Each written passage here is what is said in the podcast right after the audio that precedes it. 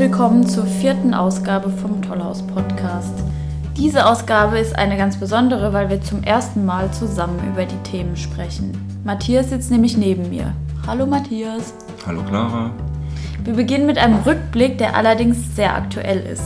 Matthias, du warst bei Meshale Tolu.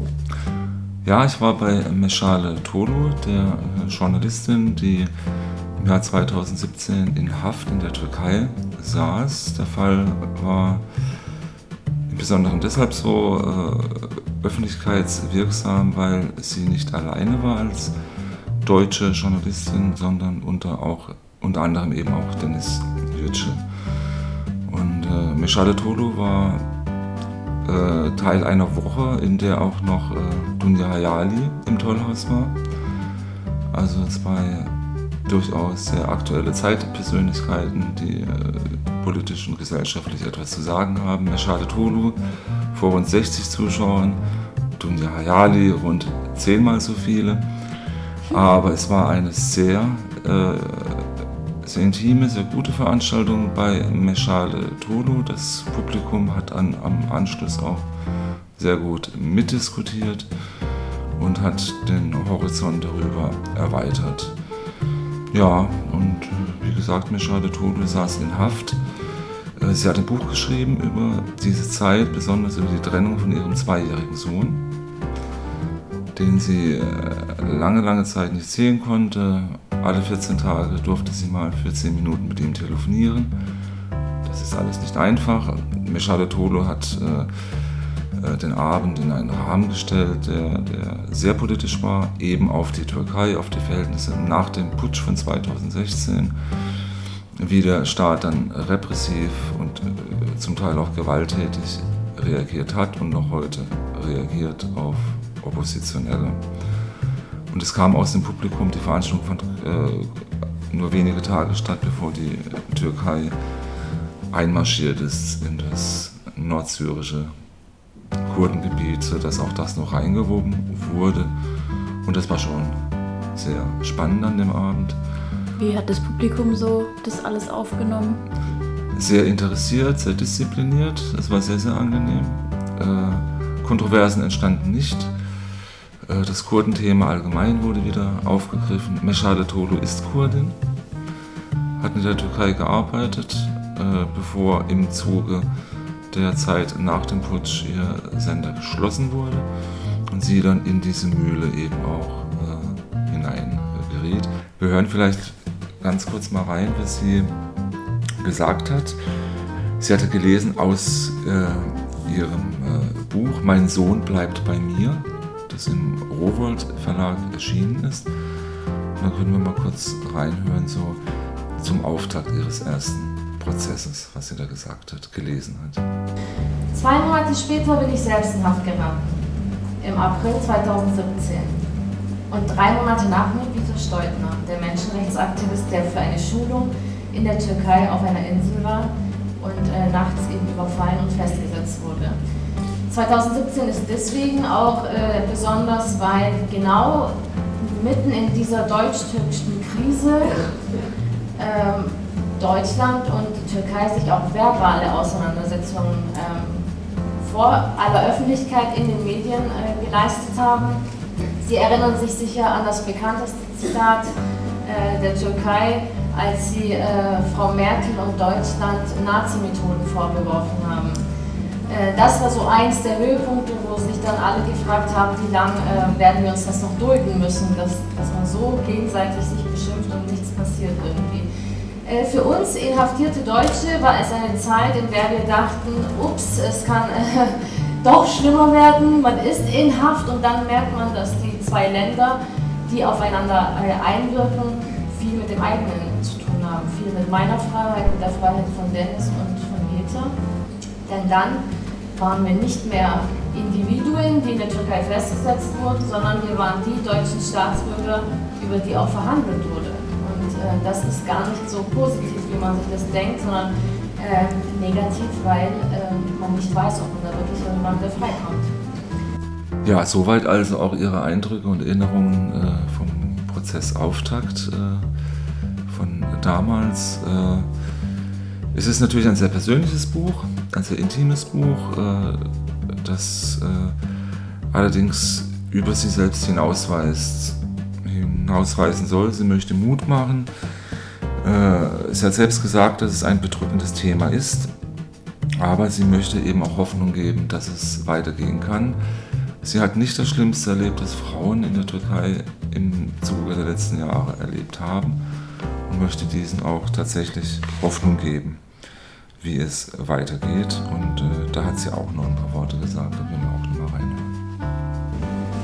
Ähm, jetzt geht es an das Persönliche. Ähm, nur eine kleine Erinnerung. Ähm, ja, es ist sehr persönlich für mich, dieses Buch. Ähm, und auch die Passagen, die ich vorlesen werde, sind Passagen, die mich selbst auch emotional sehr betreffen. Aber lesen Sie diese Geschichte als eine von vielen. Das ist die Geschichte von vielen Frauen in der Türkei. Von Frauen, die dasselbe oder noch schwerwiegenderes erlebt haben. Ähm, das vergesse ich nie, wenn ich dieses Buch lese, denn mein Ziel ist, dadurch auch zu vermitteln, was die Menschen dort durchmachen. Und ähm, deswegen auch eine Bitte an Sie, dass Sie eben äh, das so im Hinterkopf behalten. So, das war jetzt Meschale Tolu.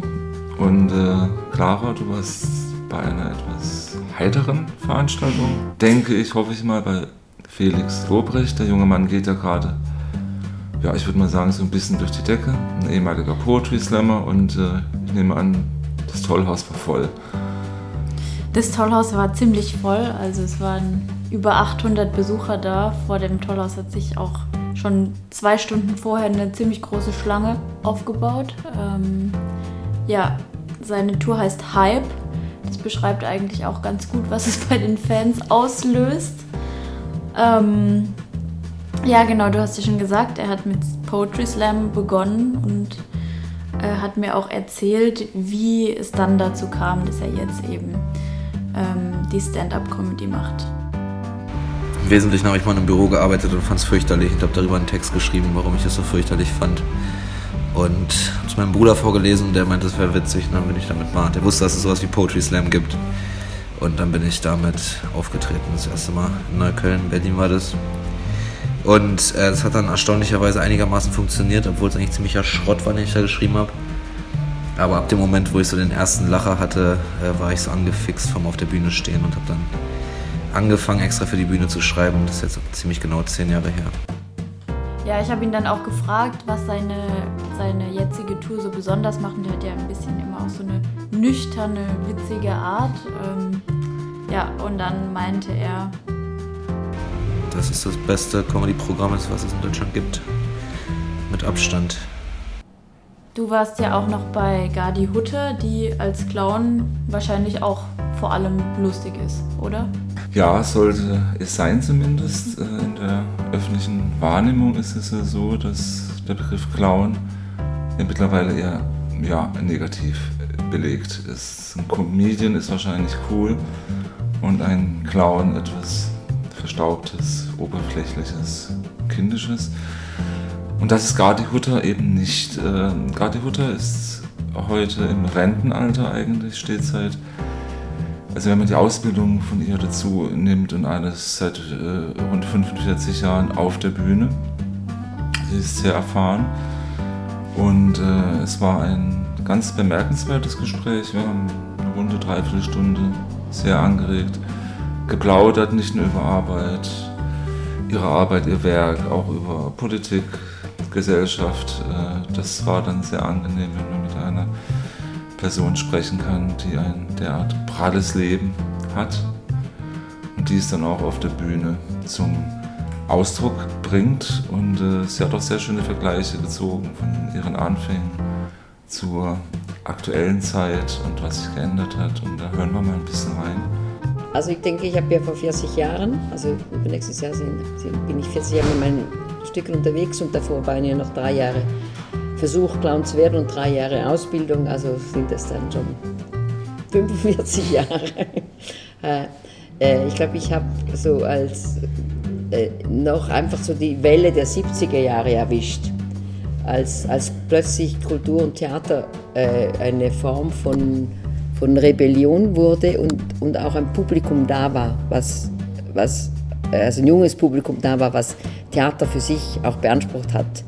Das ist heute nicht mehr der Fall. Also heute ist das, der, das Durchschnittsalter im Theater doch eher um die 50, 60. Außer wenn ich in Brasilien spiele, da habe ich wieder 30 Jahre jüngeres Publikum. Also da ist Theater wird anders geortet, also kulturell. Äh, und hier ist doch Theater jetzt mehr, äh, also es ist keine Jugendkultur mehr. Es ist eine gesetztere Kultur hat auch mit den Preisen zu tun, aber hat auch mit, dem, mit, dem ganzen, mit der ganzen Struktur zu tun. Ja. Ja, also wie gesagt, sehr, sehr lange. Was sie begleitet von Anfang an ist ihre populärste Figur, der Hanna. Eine Putzfrau mit Wuschelhaaren und äh, recht kräftiger Statur, die äh, naiv, nachdenklich äh, durch ihr Leben taumelt und sich babbelt. Und das ist recht spannend, sehr tiefgehend, sehr anrührend auch. Und äh, Hannah vereinigt eigentlich viel, was auch für Garty Hutter ein Clown oder eine komische Figur eigentlich sein soll. Clownfiguren sind abstrakte, typo, typologische Figuren. Also sie sind nicht konkret aus einem Land oder aus einer Zeit. Sie sind irgendwo zeitlos und sie sind außerhalb der Wirklichkeit ein bisschen. Also es sind wirklich Masken. Äh, eben darum werde ich in China genauso verstanden wie in Brasilien. Also sie lachen alle an den gleichen Stellen. Es ist, äh, es ist nichts typisch Schweizerisches in meinen Stücken. Wenn man überlegt oder wenn sie selbst darüber reflektiert, wo sie und ihre Kunst heute steht, ist es natürlich schon, schon spannend. Sie hat vor 130 Zuschauern gespielt im Tollhaus. Mhm. Garde Hutte hat in ihrer Karriere natürlich auch schon vor weitaus äh, größeren Zuschauermengen gespielt, kennt das auch anders. Und siehst du auch, äh, sieht das durchaus kritisch, wie die Entwicklung ist. Einerseits finde sie es toll, dass äh, das Theater, die Clownerie so aus der Schmuddelecke, wo sie zeitgenössisch damals herkam, in den 80er Jahren herausgekommen konnte, dass viel gefördert wird, es kommen viele Talente, aber andererseits beobachtet sie eben auch eine ab und an eine Verflachung des Niveaus. Äh, einerseits dann bekommen die jungen Künstler allerdings auch recht wenig Gelegenheit, sich auszuprobieren. Sie müssen eigentlich sofort funktionieren. Und in der Gemengelage, dass, dass die Clownerie äh, eine sehr visuelle, körperliche Kunst ist und nicht ganz so fernsehtauglich wie zum Beispiel die Comedy oder Felix Lobrecht, äh, kommt es auch jetzt in den Medien äh, nicht mehr so vor. Das Aber sie hat sich nie überlegt, quasi Clownsmaske abzulegen und irgendwie auch sich unter die Stand-up-Comedians oder die Fernsehcomedians zu mischen. Sie will da schon ihrer, ihrer Sache treu bleiben. Definitiv nicht. Äh, also sie ist sehr populär, vor allem in der Schweiz, wo sie herkommt. Und äh, äh, da war sie auch äh, in der Vergangenheit in TV-Formaten ab und an präsent. Zum Beispiel, aber sie hat es völlig zurückgestellt, weil sie hat gemerkt, das ist dann nicht vereinbar ihrer Bühnenarbeit. Und äh, vielleicht zum Abschluss geben wir ihr noch ein paar Worte, was sie zu ihrem Werk und grundsätzlich der Zukunft ihrer Figur Hannah und ihrer Bühnenarbeit gesagt hat äh, was man nicht unter Kontrolle hat, wird, wird angetippt und äh, es macht mit einem etwas. Ha. Also wenn, wenn die Leute mir sagen, sie hätten es zu ihnen alles was sie so gedacht haben, aber sie hätten auch ein bisschen geheult, dann finde ich, wow, ist das schön. Also ich tue ja nur so und die Leute wissen ja, dass ich, das ist ja alles äh, nicht wahr. Und trotzdem sind, äh, passiert da an einem Abend das meine ich mit Ritual. Es ist eine kollektive Reise in eine Fantasiewelt. Sie folgen mir und sie glauben mir und irgendwann kommen wir dann wieder zurück. Und da fühle ich mich eigentlich, äh, also da habe ich überhaupt nicht das Gefühl von, von Scheitern. Ich habe das Gefühl, da liegt noch viel mehr drin, also bin mitten auf dem Weg. Ja, so viel zum vergangenen Tollhausprogramm. Wir wollen euch jetzt noch ein bisschen einen Einblick geben, was in den kommenden Wochen alles passiert. Und zwar findet das Tanzfestival statt. Es beginnt am 3. November. Hat neben dem Staatstheater, dem ZKM, dem Tempel und der Kinemathek auch zwei Veranstaltungen im Tollhaus. Und zwar am Mittwoch, den 6. November, Tanz Mainz. Ähm, und am Dienstag, den 12. November, Danza Contemporanea de Cuba. Also ein bisschen lateinamerikanischen Tanz wahrscheinlich. Ja, genau. Du hattest auch noch ähm, Veranstaltungstipps. Ja, einen Tipp habe ich noch und noch eine kleine Anmerkung. Also mit Fremdsprachen, liebe Clara, ist es bei dir und bei mir etwas schwierig. Und das hat deswegen jetzt noch natürlich ich eine. belegten Spanischkurs übrigens. Aber gut. Da hast du mir was Ja, voraus. ich- Absolut, das ist gut. Ja, ich habe mit Latein auf der Schule angefangen. Auch großartig, aber es hilft nicht weiter, vor allem wenn ich jetzt eine Veranstaltung ankündigen möchte oder darf von einem Mongolen. Und äh, sein Name ist Engjagal Dandarvanchik. Ich habe es höchstwahrscheinlich natürlich falsch ausgesprochen, obwohl ich mich sehr lange mit ihm unterhalten habe. Zum Glück äh, hat er auch einen Kurznamen, den er sehr gerne verwendet. Das ist Epi. Und das ist dann doch durchaus einfacher. Und wann tritt er auf?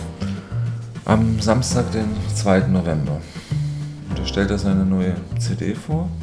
Ist erst die zweite. Er ist schon seit den 90er Jahren in Deutschland. Lebt seit äh, äh, 16 Jahren in Karlsruhe. Und er kam damals in den 90er Jahren, 1996, kam er auf Tournee mit einer mongolischen Gruppe nach Baden-Baden, spielte dort und im Publikum saß zufällig oder natürlich bewusst Rüdiger Oppermann, der, ja, der wohl bedeutendste Weltmusiker Deutschlands, zu dem ja auch das Tollhaus eine ganz enge Beziehung pflegt. Und der war dann so angetan von Epi, dass er ihn für seine Weltmusiktouren verpflichtet hat. So entstand der Kontakt. Seither lebt er in Deutschland und äh, es war ein sehr, sehr angenehmes Gespräch mit ihm. Ein sehr intelligenter, sehr ruhiger Mensch, äh, der Epi. Sehr reflektiert auch und äh, natürlich absolut im Hier und Jetzt angekommen. Aber es ist halt wirklich sehr spannend. Er ist in der Hauptstadt der Mongolei, in Ulaanbaatar, geboren. Mit drei Jahren sind seine Eltern dann in die Nordmongolei an der russischen Grenze gezogen und er ist in der Steppe aufgewachsen. Hat erzählt, äh, morgens äh, äh, aus frischer Milch gleich Joghurt äh, gemacht. Er hat den Rhythmus der Herden miterlebt, äh, die Naturgefühle und äh, diese neue CD, die er vorstellen wird, die ist tatsächlich eine Art Biografie und ein ganz, ganz tiefes Eintauchen in das Leben und den Lebensrhythmus seiner Heimat. Er sagt selbst, also, na, er findet es nicht, fände es nicht so passend, wenn man seine CD, seine Platte im Auto hört, sondern da sollte man sich doch Zeit und Ruhe nehmen. Das ist Nichts für nebenher, sozusagen. nichts für nebenher. Äh, Und er hat äh, auch über, sein, über das Eröffnungslied der CD gesprochen und äh, da hat er etwas dazu gesagt. Das können wir uns mal anhören. Das erste Song heißt Burl Azark. Burl Azark heißt Grauhengst. Er war ein kraftvoller, prächtiger Ritter in meinen Augen. Er war der König der Herde. Da die Pferde unter freiem Himmel lebten, waren sie stetig der Gefahr ausgesetzt, die Jungen vollen durch den Angriff wilder Wolfen zu verlieren. Aber bei uns passierte sowas nicht. Der graue sorgte sich um die Herde und war in der Lage, die Wölfe zu verjagen. Ich verbeuge mich vor dir, mein grauer Hengst. Deshalb widme ich dieses Stück mein Borl Azark. Grauer Hengst heißt dann Borl Azark in mongolischer Sprache. Ja, und äh, wer mehr oder das jetzt wirklich live hören möchte, der kann dann, wie gesagt, am 2. November kann das Konzert besuchen. Da hat der EP auch noch was dazu gesagt. So viele tolle Festivals, so viele schöne Hallen wie Tollhaus. Wie kann man von sowas verzichten? Das ist ehrlich gesagt nicht so einfach. Ja. Okay, klar. Das klingt doch eigentlich ganz gut, was da in den nächsten Wochen im Tollhaus zu sehen und Ja, zu hören sein Bin wird, ich auch oder? gespannt. Ja. Von daher würde ich sagen, Ja, das war's heute von uns dieses Mal zusammen. Äh, Wir freuen uns auf den nächsten Podcast. Am Mikrofon waren Clara Müller-Wirth und Matthias Dreißigacker.